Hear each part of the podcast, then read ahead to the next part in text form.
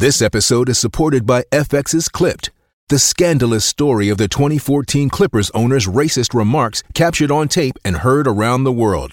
The series charts the tape's impact on a dysfunctional basketball organization striving to win against their reputation as the most cursed team in the league. Starring Laurence Fishburne, Jacki Weaver, Cleopatra Coleman, and Ed O'Neill.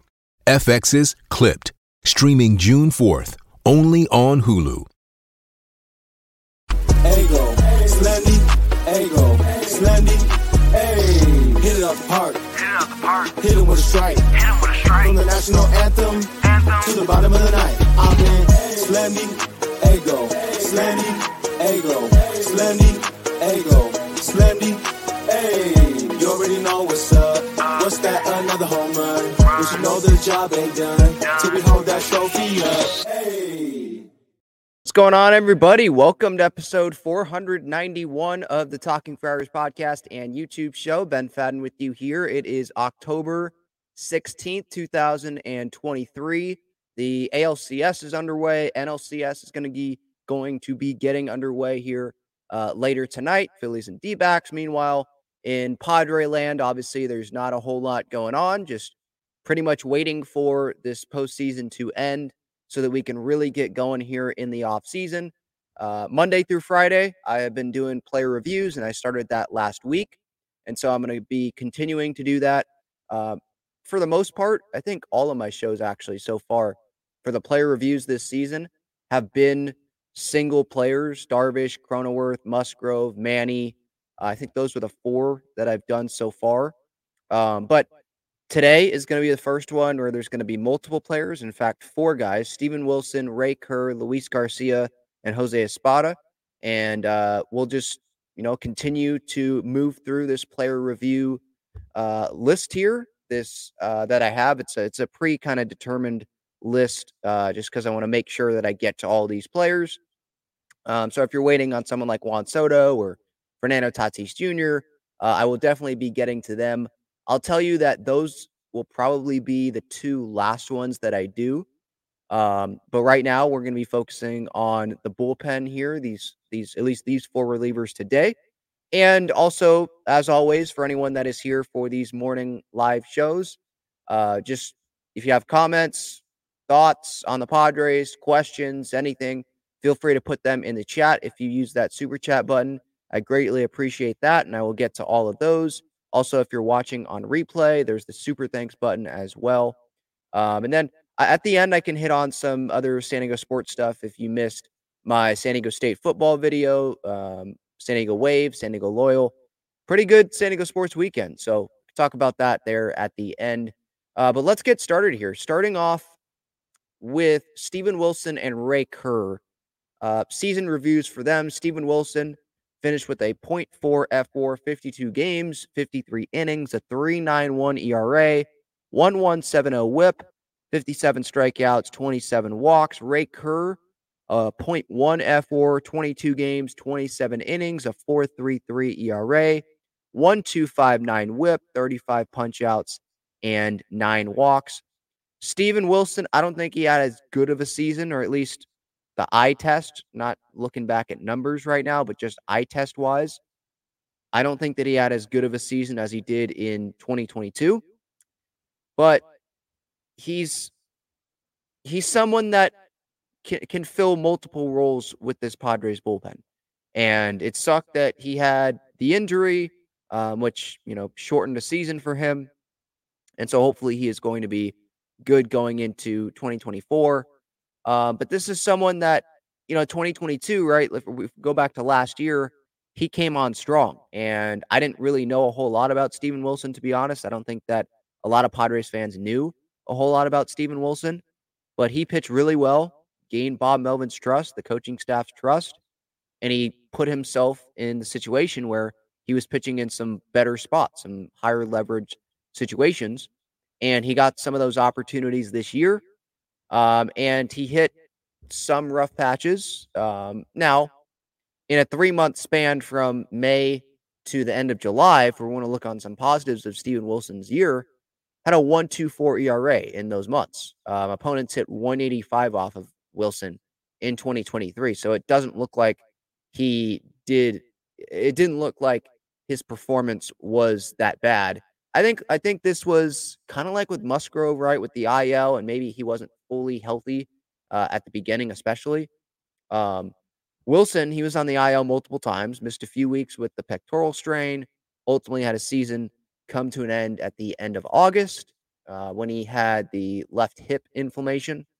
Um, and that was just another blow to this Padres team, right? right? Because Steven Wilson is one of those guys where it's he feels like he's a reliable guy. I know it's been not a long track record in San Diego, obviously, with Steven Wilson, but it feels like he's one of those guys that he can pitch high leverage, he can pitch low leverage, like someone that he can come in and be impactful for this Padres team.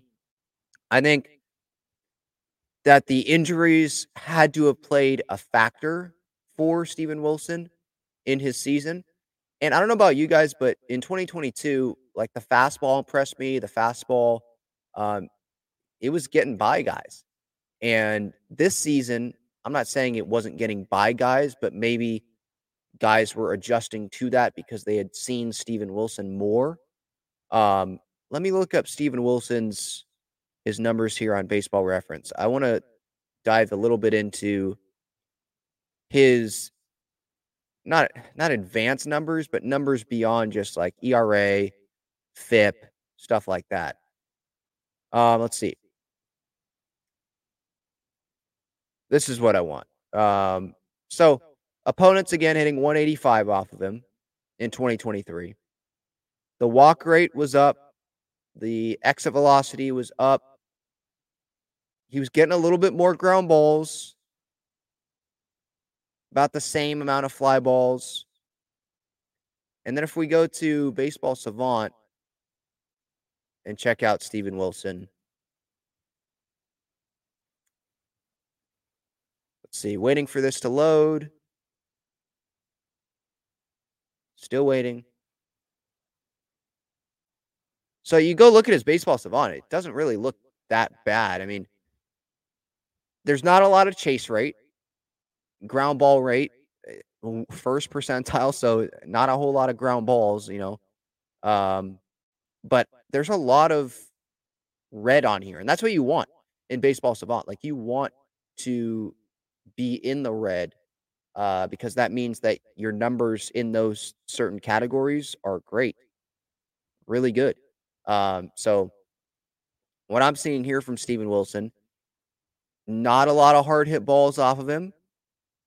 XERA. I think that means like fueled or park adjusted ERA. I think 81st percentile, hard hit percentage, 85th percentile, extension, 91st percentile. Um, the walk rate, like maybe that got him into a little bit of trouble. Um, probably want that to be a little bit down.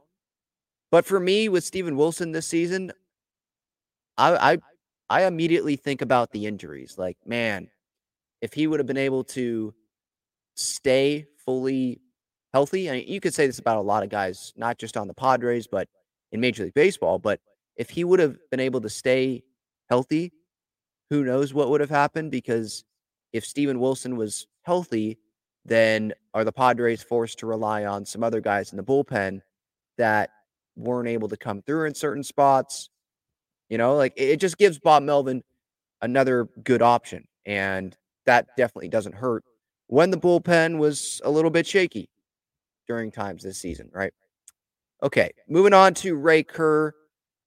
So Ray Kerr, obviously not a big sample size, 22 games. Steven Wilson had 52 games, and that was even with the injuries. Ray Kerr with 22 games, 4.33 ERA. With Ray Kerr, I was for me, you know, there's certain things with with uh not pitcher, not just pitchers, but with players overall, that there's one thing that kind of sticks out immediately when you mention their name, you look back on a season. And for Ray Kerr, it was just how many times he was called up and called and sent down, up, down, up, down. He was called up from AAA El Paso five different times. So I think it probably was pretty hard for him to really get comfortable in the big leagues and what his role was going to be. Um, now, he was still able to give the Padres more than uh, just a handful of two inning outings. Like I think he was pretty valuable there sometimes in mop up duty. Um, and when he is able to show, like he did this season, that he can go multiple innings, he can go one run, or excuse me, one inning at times. Um, that makes him more valuable to this team. And I think that allows Bob Melvin, Ruben Niebla, the Padres to trust Ray Kerr more. And we know that with the Padres payroll probably going down, having someone like Ray Kerr, who's inexpensive, not going to cost a lot of money, maybe have him at the back, the, I should say, like the bottom of the bullpen, you know, in certain spots. I think that that that's a that's a positive thing to have uh, if you're the San Diego Padres. So I'm looking to see I'm looking forward to seeing how Ray Kerr can do in 2024 for this Padres team. I'm interested to see if he gets more of a role for this Padres team. So yeah, we'll see. We'll see what happens there uh, with Ray Kerr. The negatives, you know, on Gaslamp Ball, I've been doing the season reviews for these players, and if you read those, you'll see positives, you'll see negatives. Negatives for Ray Kerr, I mean, like it's hard for me to be pinpointing negatives for Ray Kerr just because I want to see him like have a real role for this Padres team if he does have it next year before I really start getting into okay, can this guy do this? Can this guy not do this for this Padres team? Um, so we'll see what happens in 2024 with Ray Kerr. Now, getting on to Luis Garcia, Jose Espada. Um, I'll talk on I'll talk about Espada for like probably 30 seconds to a minute here in a little bit because there's just not a whole lot to talk about with him because we didn't really see him at the big league level. But with Luis Garcia, he finished his year with a 0.1 fWAR despite pitching in 61 games. So he had plenty of time to uh, increase his value for this Padres team. 61 games, 59 and two thirds innings, 407 ERA, a 1391 whip, 53 punch outs, 24 walks. Now, looking at his game logs, right? Like if I was going to go to Luis Garcia's baseball reference page, he is a free agent. So it is going to be interesting to see if the Padres want to bring him back. How much are they willing to give him if they're going to try to bring him back? Um, but this year, like I think a lot of Padres fans aren't fans of Luis Garcia, and I understand it. Like yeah, we, we could have someone else better in here. But if you go look at his game logs, yes, there are some games where he gives up four runs, like April 4th against Arizona, or five runs, April 21st, again, against Arizona. Um, I guess doesn't like facing Arizona sometimes.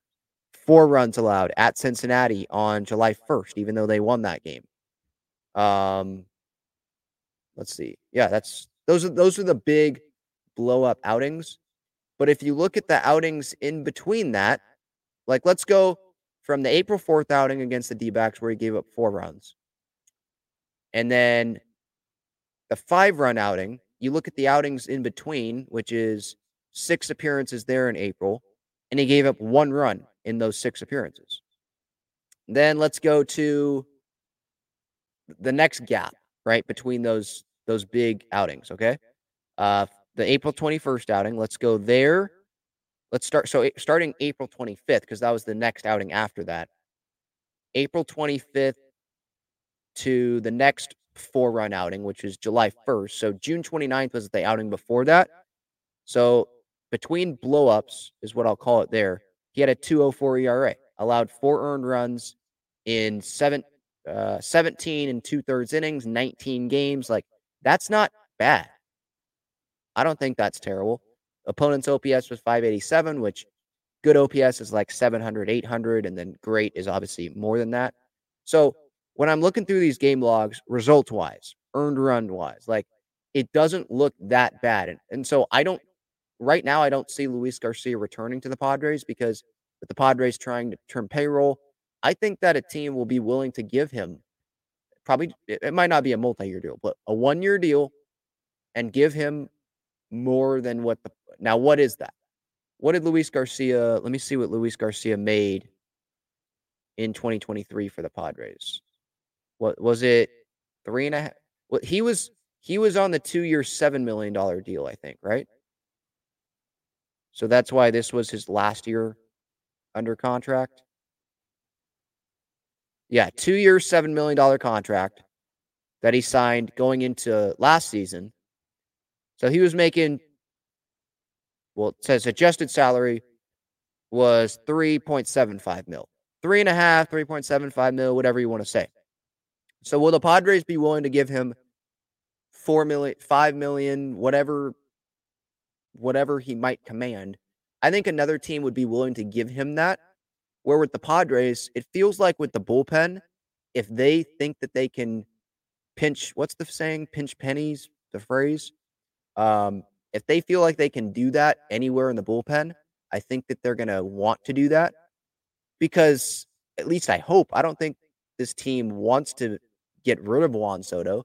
I don't think they want to get rid of um, some of these bigger contracts. I think they want Nick Martinez back. I think they want Wacha and Lugo back. I don't know if all three are going to come back, but I think that they want those guys back. So you want to have the payroll go down.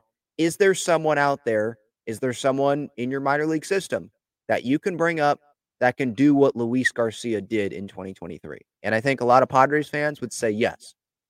So you could save four million or almost four million dollars there for your 2024 payroll. Are you willing to do that with Luis Garcia? And Luis Garcia, eh, you might not even be, you may helping yourself, maybe helping yourself because Garcia could get, I don't know, five, six mil on a one year deal from someone. And because all it takes it's it's one team. It's all it takes is one team to do that. Would would the Padres give him that? I don't think that they would. So I don't know. I, I don't. Maybe I'm overrating Luis Garcia. Maybe I'm thinking that another team is going to really like Luis Garcia and take that take that risk because they did see some things that they like. Um, just from the eyeball test, I know I was talking about that earlier. With Luis Garcia, I think that he needs to pound the strike zone a little bit more. Um, it, for me, watching games with Luis Garcia, it was inconsistency. So we'll see if the Padres bring him back. If they don't, I don't think that it will be like this huge void in the Padres bullpen. Like again, his impact. I know F war, war, whatever you want to use, it's not everything, but it is something, and it was 0.1. I think you can get that from maybe even Ray Kerr. You could get that. I know uh, Garcia's a righty and Kerr's a lefty, but um, you can get that from probably a minor leaguer. You could get that from someone, someone from maybe overseas. I don't know, but it feels like someone much cheaper than what Luis Garcia might get in free agency on a one-year deal. They can replace Luis Garcia's production. And then Jose Espada, between the minors and the majors this year, 281 ERA. Whip was just below two. So obviously want to get that down. 44 walks uh, on the year in 35 games. So, yeah, that's not great. Um, but I don't really have a ton to say about Jose Espada other than maybe that's a guy that will get more time next year in 2024 because he'll be on a very cheap salary, obviously, because he's just getting to the big leagues. I think he only pitched once this season. And I think it was the last home game of the Padres season. So, like, I'm not going to I'm not going to sit here and give you 10 minutes on Jose Espada because, frankly, I just don't know a ton about him. And he has a $720,000 salary. So, you know, that's nothing for the Padres. And if he has a good spring training, then maybe he finds himself on the very edge of the Padres roster or because I think Morejon, we'll see if they even tender a contract to Morejon. But I'm thinking someone like Morejon obviously would have the edge over Espada to maybe make the roster, guys like that, Ray Kerr. Um, so we'll see what happens with Espada. Probably just in AAA again. And there were injuries, obviously, so that's why he got an opportunity. They were at expanded rosters in September. So for me with Espada, it's more of wait and see. Wait and see if he even gets any bigger role in 2024 with the Padres. All right, so that's the player review portion of the show for Steven Wilson, Ray Kerr, Jose Espada, Luis Garcia. Now I'm going to get to the chat. Any comments, any questions, feel free to put those in the chat, and I will get to those after this break. I want to tell you about the best and easiest way to play fantasy sports. It's Underdog Fantasy. They have great pick'em games and best ball tournaments. In pick'em games, just pick higher or lower on two to five players' stats, and you can win up to 20 times your money in a single night. You can go cross team, cross league, and even cross sport. Best ball revolves around the draft, which is what every fan loves the most about fantasy and it eliminates the hassle of having to manage your roster all season long, resulting in a fun and easy fantasy product. How does it work exactly? You enter a contest where you participate in a snake draft against other users. That lineup that you drafted competes against every other draft in the entire contest. The better the combined performance of your team, the more money you win. After your lineup is all played, Underdog will take the best performing players and automatically set them as your starting lineup. That's it. No waivers, no trades, no worrying about who to start or sit. After you complete your draft, your part is done. Underdog Fantasy offers best ball in a variety of ways, including daily contests, weekly contests, playoff contests, and season long contests. You can either enter into these and compete against thousands of other entrants for huge prizes, or, if you'd like, you can enter into a private draft with friends and family to compete for a smaller prize pool. Underdog keeps it super simple with their easy to use website and mobile apps. Sign up now by clicking the link in the description or by using the promo code Talking Friars, and you'll double your first deposit up to $100 in bonus cash when you make your first deposit of $10 or more. So if you deposit $100, you get $100 free. If you deposit $10, you get $10 free. All right, let's get to what some people in the chat are talking about here. Greasy Strangler says Garcia trash. Devin says Steven Wilson was overall solid. Kerr has potential. Espada, same with Kerr has potential. Garcia flat out stinked. I, I mean, watching the games, yes, it looked like Garcia stunk. And so that's why I definitely see like Padres fans being super frustrated with Luis Garcia. Um, but I think that's because like those big blow up outings are sticking in people's heads. But when you go back and look at like the results and the game logs, I don't think it looked that bad. So that's why, and I think a lot of Padres fans will be happy about this. I think Padre fans won't have Luis Garcia pitching for their team in 2024 because I think there'll be another team that will see these numbers and they'll be like, hey, let's take a flyer on Luis Garcia and give him more than what maybe the Padres are offering, or maybe, maybe the Padres don't even show interest, but we'll see. Like, we'll see what happens in the offseason, obviously. And if there's interest in the Padres and bringing Luis Garcia back, um, maybe there's some part of the Padres thinking that, hey, maybe there won't actually. Now I'm talking about maybe I'm not saying there's going to be a super strong market for Luis Garcia, don't get me wrong, but all it takes is that one team to believe like, "Hey, we we see something here and we can get something out of them more than what the Padres got at least in 2023." I thought Garcia pitched better. It was pretty good for the Padres in 2022.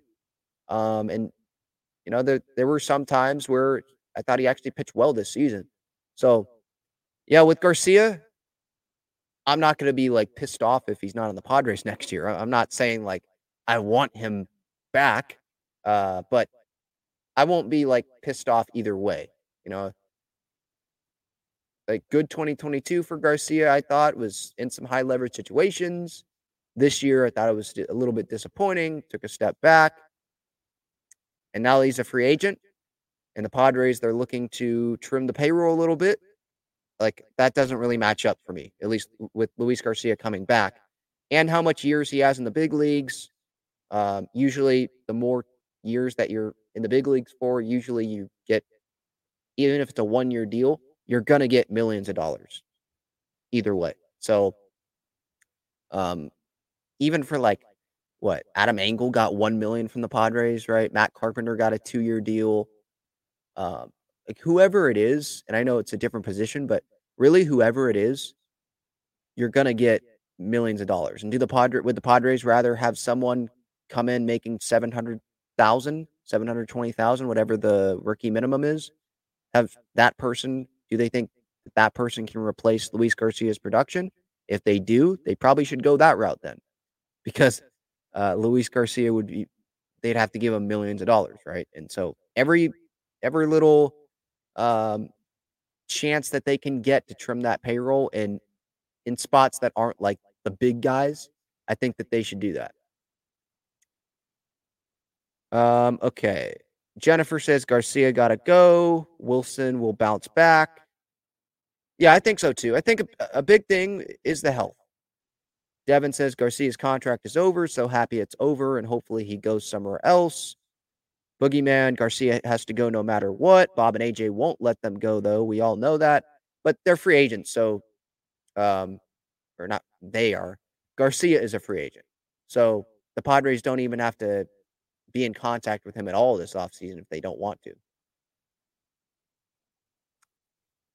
Oh, that's cool. Thanks, Jennifer, for still watching. She's saying she's watching from Georgetown, Texas. See, I know I know Georgetown, the college in what, DC? I did not know that there was a Georgetown, Texas, but I appreciate that. Says she grew up in East County. Awesome.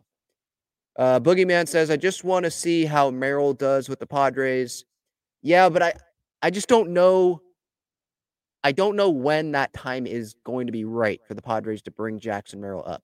Is it going to be right out of the get go next year? I don't think so. Is it going to be in the second half of 2024? Is it going to be in September of 2024? I don't know. Like he's performing, I think, pretty well. Um, I'm not watching every Jackson Merrill game, but it seems like he's performing pretty well um, in Double A. Is this a situation where the Padres want to bring up everyone? You know, because if you notice with Double A, they have a lot of their big prospects are all there together. Snelling, Merrill, Salas, Martorella, um, I think Jakob Marsee is there as well. He's playing in the Arizona Fall League. Graham Pauley, I believe, is there.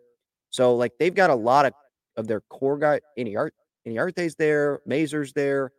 A lot of guys are with San Antonio. So is this a situation where they want to bring them all up to AAA at the same time, and then they can be together in 2025 or 20 whenever they come up in the big leagues together? Is this is this where they want to keep that core together, but they know that Merrill's ready, so they bring him up and keep everyone else where they're at? Um, is this where they have Merrill start the season next year in AAA, s- see him play a full season in AAA before bringing him up? And I think that this, a lot of this is going to be dictated on what the roster looks like because Manny's here, Bogaerts is here. Is Cronenworth going to be here? Don't know. I, I, I think he's going to be here. I think there's a greater probability of Kim being dealt than Cronenworth being dealt, uh, especially because of the contract that Cronenworth is under. Um, if it's if it if those four infielders are still here, and the Padres probably should bring in someone that is like an actual first baseman that preferably has some power, then Merrill doesn't make sense even more so to come up to the big league roster anytime soon because you'd have Manny, You'd have Kim, you'd have Bogart, you'd have Cronenworth. That's four guys for three spots in the infield.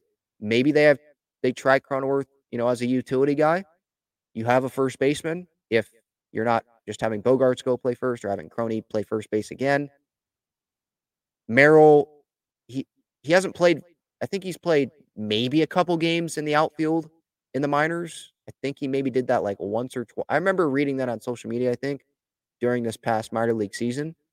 I'm gonna I'm I'm actually gonna double check that right now. Just to see Jackson, let me look this up. Jackson Merrill. I, I want to say he played, I forget what position it was, but I think he played the outfield for at least one game. I I think I remember seeing that. Was it left field?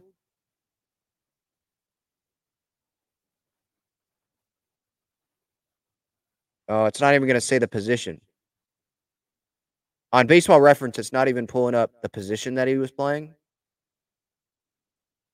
So let me try Jackson Merrill, MILB.com, and let's see if that'll come up at all. Defensively, yes, he played left. Okay, he played left field for five games. So that brings me to like with Merrill, infield, it doesn't seem like it makes sense for 2024 right now, especially early on in the season. So if they think that Merrill is ready offensively, we know the outfield situation. You could, if you find a trade for Trent, I think some team would be willing to take him on because of his glove and the power potential. Try to fix him for a couple years because he's still under contract, I think, for this year, or this coming season, and then 2025. You're not going to get a whole lot back, but you could move him, move Tatis to center, or maybe you try Merrill in center and you have Tatis stand right. Um, Soto, hopefully he stays. Padres don't trade him. He's in left. Or does Soto go to right? Tatis goes to center. Merrill goes to left. Merrill and right. I don't know. Crony, utility. Does he play some outfield? That hasn't been mentioned. I haven't seen that mentioned. I'm just throwing stuff at the wall and hope you know, seeing if something sticks really. Uh, but yeah, with Merrill, it just feels like, you know, with the Bogaerts contract, the Cronenworth contract, Kim's still here and really helping the team, obviously, coming off of 2023. So I just don't really see a spot. With Merrill, this is not a guy that you bring up to have him sit on the bench, right? If you're going to bring him up, you want this guy playing every day, right? Or else you're just wasting his service time when he's making like no money and he could be a real impact player. Look at what uh, is Evan Carter, I think is his name with the Texas Rangers. Look at what he's doing in the postseason. You know, like Merrill could be that type of guy. Uh, I just don't want them to waste him at the big league level if there's not a spot, if it doesn't fit, right? So get him playing time at in AAA. Maybe I think he would, yeah, probably try him in AAA, see what happens, um, and you know give him those big league spring training, a lot of opportunities there, a lot of playing time like he had last spring training. Uh, I know he got that a lot because of the WBC and some guys were away, but um, yeah, give him give him that time, give him playing time, and see what happens. I just don't see that positional fit right now with Jackson Merrill on the roster right now. Um, Jennifer says Kerr has potential. I think he does. I think we could see more of him next year. Devin says, I want to see more of Kerr. He could be like Hader, except Kerr is willing to give you more than three outs. Uh, I don't see Ray Kerr being Josh Hader, like being the closer of the Padres. I mean, not next year for sure. I mean, maybe years down the road, but I think the Padres want to see someone maybe like Kevin Kopps end up being in that role. Uh, there's probably some other guys that, you know, real Padres prospect people would point to over Ray Kerr. I think Ray Kerr, you could see him be like a Tim Hill maybe at some point. Like, um, I don't know if it's a guarantee that Tim Hill comes back because he's, I think, in his final year of arbitration. And what's that going to cost the Padres? Is that three mil? Is that four mil? Is that more than that? I don't know. And do the Padres feel like someone can replace? Do, do you think that Ray Kerr can handle that elevated role and take on that lefty, prime lefty reliever in the Padres pen role? I think it would help to add in another lefty in the bullpen from free agency or with a trade or something. Um, you know, you can't rely on Adrian Morejon. You just can't do it. So we'll see what happens. We'll see if Kerr gets more action. Devin asks, "Will you discuss Blake Snell's season, Ben?" Yes, yes. Player reviews for all of those guys. Yep. Snell, the rotation, bullpen. I think it's pretty much everyone that ended the season on the roster. And then guys that were hurt as well, like Musgrove, Cronenworth, like I've already done. Uh, by the way, for podcast audience, YouTube audience, I do have a playlist on the Talking Friars YouTube channel. You can go look at that, where just go to playlists and you look at, I think it's labeled season reviews or player season reviews, something like that and you'll be able to see the player reviews that I've done so far. Um, also, will you do a specific video about bringing him back because there's some traction about it on social media? Yeah, I'm sure I'm going to talk about that for sure. And maybe I'll do a whole show on that or that that'll be a main topic once we get going in the off season. Uh, yeah, in the off season. Right now, I just want to do like player reviews and answer any questions, stuff in the chat. Um, but yeah, there's we'll definitely be discussing Blake Snell and a bunch of guys in the offseason for sure. Um, Jennifer says I we need Cooper for first. I don't think he would cost too much, but I think it wouldn't be the worst option. But maybe the Padres are going to try to aim higher than that. But then that would mean that you're probably giving multi-year deals to guys. Do you want to do that? Or maybe they find someone in a trade that we're not really thinking about. Devin says, I think the Phillies might win the World Series. They should probably be they're the favorites in the in the NLCS over the Diamondbacks. I know that. The Rangers look really good. I'd still go with the Phillies though. So yeah, uh, right now I would say the Phillies are going to win it, but this Astros series is long from over.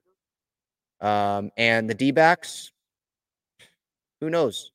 Who knows what's going to happen there? If Gallen and, and Merrill Kelly shove and Phillies have a couple bad nights, and then that series could be, you know, 2 1, 2 2, you know, going into the middle of that series. And who knows what the heck's going to happen there in those final games. Um, Devin asked, What do you think of Alyssa Nakken from the Giants to be the first woman manager? I'd love it. Uh, why not? You know, like there's some guys that don't have big league playing experience and they were successful managers. They got an opportunity to manage. So for anyone that wants to have that excuse and be like, that's why she shouldn't manage, that's BS to me. Um, I think that's just you.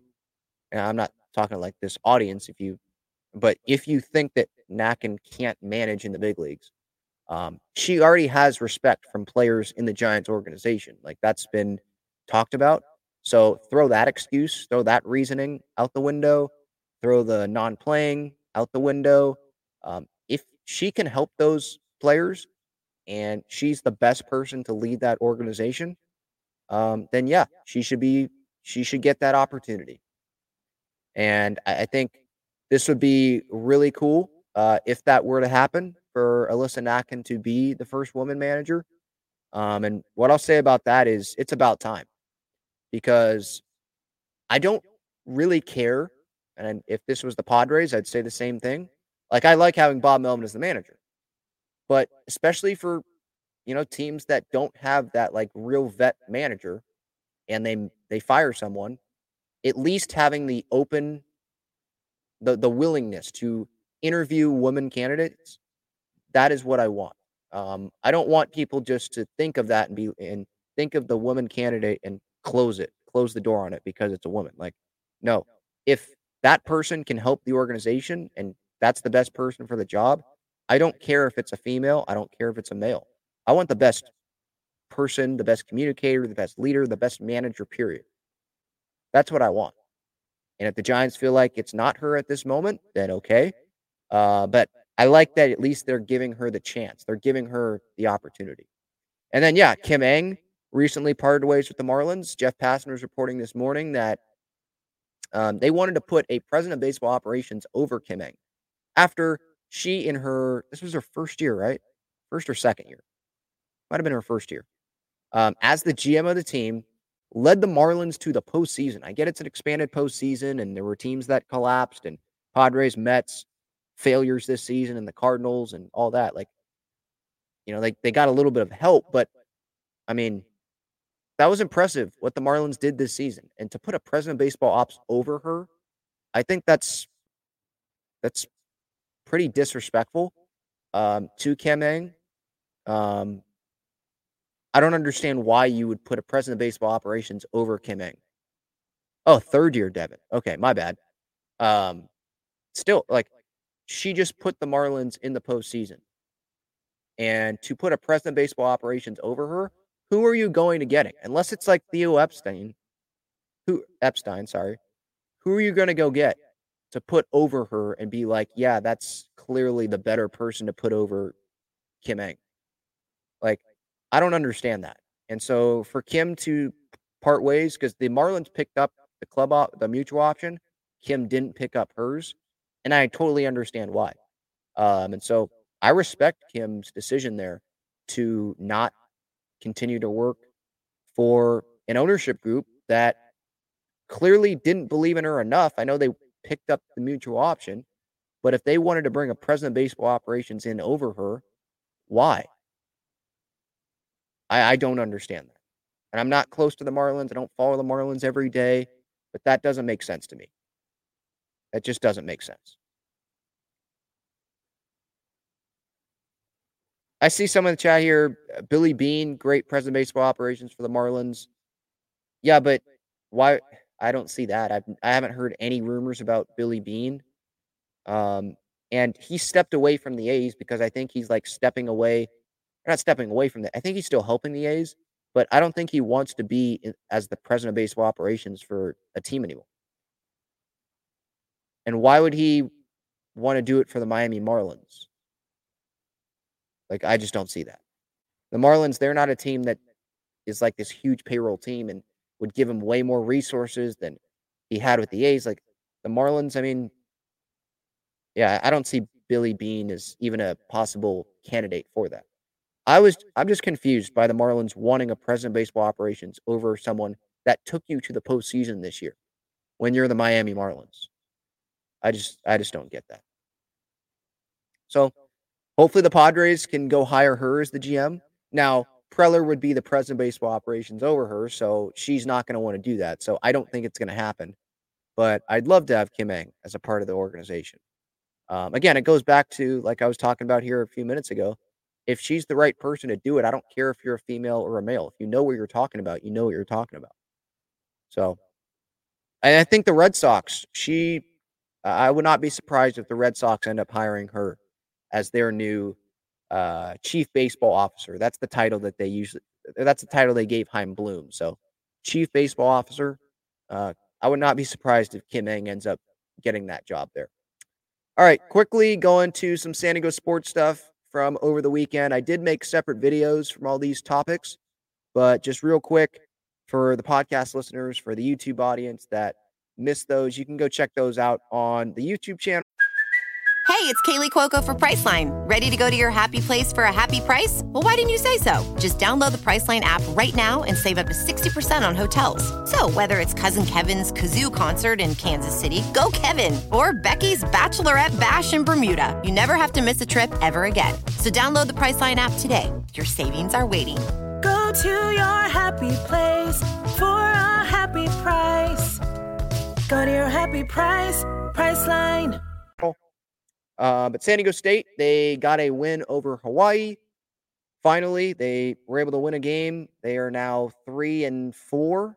They lost four games in a row. So it was their first win in a while. They were coming off the bye week and they were able to get a 10 point lead late, and that kind of secured it there. Um, and now they're going to be facing Nevada at Snapdragon Stadium this coming weekend. So we'll see if they can, you know, start to get on a winning streak here uh, and dig themselves out of the hole that they created. San Diego Loyal, they went up to Las Vegas, got a win there. Tumi, Moshobane scored. Adrian Perez scored. Um, the supporters for San Diego Loyal, they went up there and made some noise down the left field line. Yes, I say left field line because they were playing at uh, the Las Vegas minor league team's ballpark, I believe. So they get the win over Las Vegas, Las Vegas Lights, and now they will have a playoff match next Sunday, the 22nd, against Phoenix Rising. They finished, San Diego finished third in the West this regular season with 57 points and Phoenix 48 points. So um, a home playoff match for San Diego Loyal. You can get your tickets if they're still available. I think they are online uh, on their website. So can't wait to be watching that on Sunday.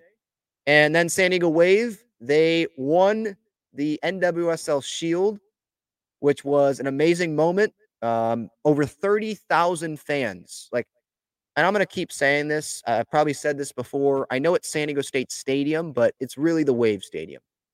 San Diego State doesn't have 30,000 plus people showing up to their games. San Diego Wave does. San Diego Wave made the postseason last year. They're making the postseason obviously this year, and they win the Shield, which is for anyone that doesn't know, you win the regular season. You're the best regular season team, best regular season record, most points in the table, and you win the Shield. Which in soccer it means a lot. Now in other sports, fan bases they don't care, uh, but in soccer, it really shows like who is the most consistent team, the sometimes the most depth. Uh, I think San Diego Wave has the best keeper in the league. They obviously have Alex Morgan, Naomi Girma, Casey Stoney, a great head coach, and Jill Ellis and uh, Molly Downtain, you know, being the the GM. Like they've got a very uh, good system going there, a very good core in this organization uh, that I'm proud to be a part of. So um, the job's not finished. Jaedyn Shaw, Alex Morgan, they scored yesterday. Uh, and it was very fitting for those two to score. It was fitting for Kailen Sheridan to have a, a, a uh, clean sheet. And they have not lost a match in their last three matches. And now they will await the winner of OL Reign and Angel City. That is the first round match that is coming up this coming weekend. Winner of that faces San Diego on November 5th. November 5th at Snapdragon Stadium. I believe the game is going to be at six. Some six. It's it's the second game. Portland is the first semifinal match on that day. The second one is San Diego's match, and then if they win that, they advance to the NWSL championship game, which is also in San Diego, neutral site. So if San Diego loses, it's still in San Diego, November 11th, and uh, hopefully San Diego can win that semifinal match, so they'll have a huge uh, home crowd advantage for the NWSL championship game there on the 11th. There's the international break, which the U.S. women's national team plays in San Diego. That is on the 29th. So San Diego's going to go three weeks between matches here. But that's not going to be an excuse. Um, I think that they're going to be prepared well. Um, and they're going to be really focused, obviously, because these are some, I mean, this is what they play for, right? Winning. And they won the Shield. And now the next thing to win is to go win the title. All right. Um, getting back to the chat, were there any more comments here? Devin said, or Devin asked, "Do you like Brady Hoke as the head coach?" Um, I'm fine with him being the head coach right now. Um, I know he has a contract for multiple years beyond this year. Um, if there's, yeah, if there's like a younger, um, really good football mind out there, I would not mind a change. But I don't have like names out there to be like, got to bring that guy in. Um, so, and I believe Brady Hoke has this has a big buyout.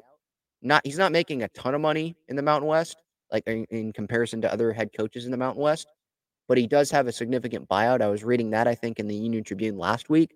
So I don't think he's going anywhere unless like San Diego State really sucks here um, for the rest of the year. Um, I think, yeah, I, I, just don't have a strong opinion on Brady Hoke right now. I, I think I got to wait for the rest of this season to play out.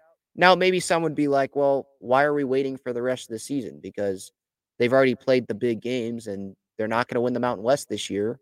Um, and as the head coach, like, look at what happened. They lost four games in a row. Their four biggest games of the year, they lost all of them.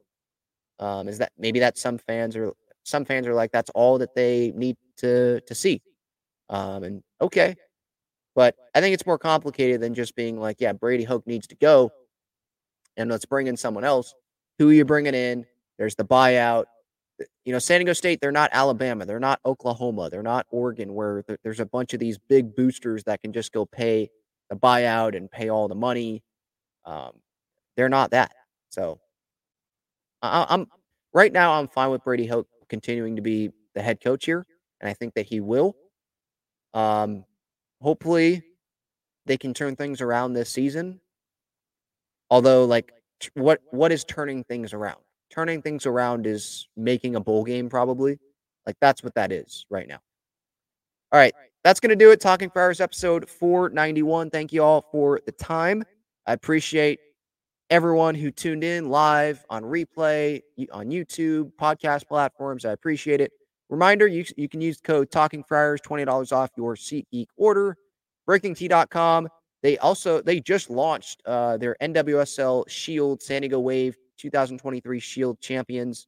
Um, they launched that shirt, I believe, this morning. So you can check that out if you want that. Um, BreakingT.com. The description or the link is in the description. Uh, Gaglione Bros, the main sponsor of the show. Website is also in the description. Great San Diego sports. Um, they they're, they're great supporters of San Diego sports. The best garlic fries, cheesesteaks in town. They're at Snapdragon Stadium, so um, maybe some fans enjoyed that at the Wave match yesterday. And then Foco, click the link in the description for them. Some great Padres bobbleheads and collectibles there. All right, that'll do it. See everybody.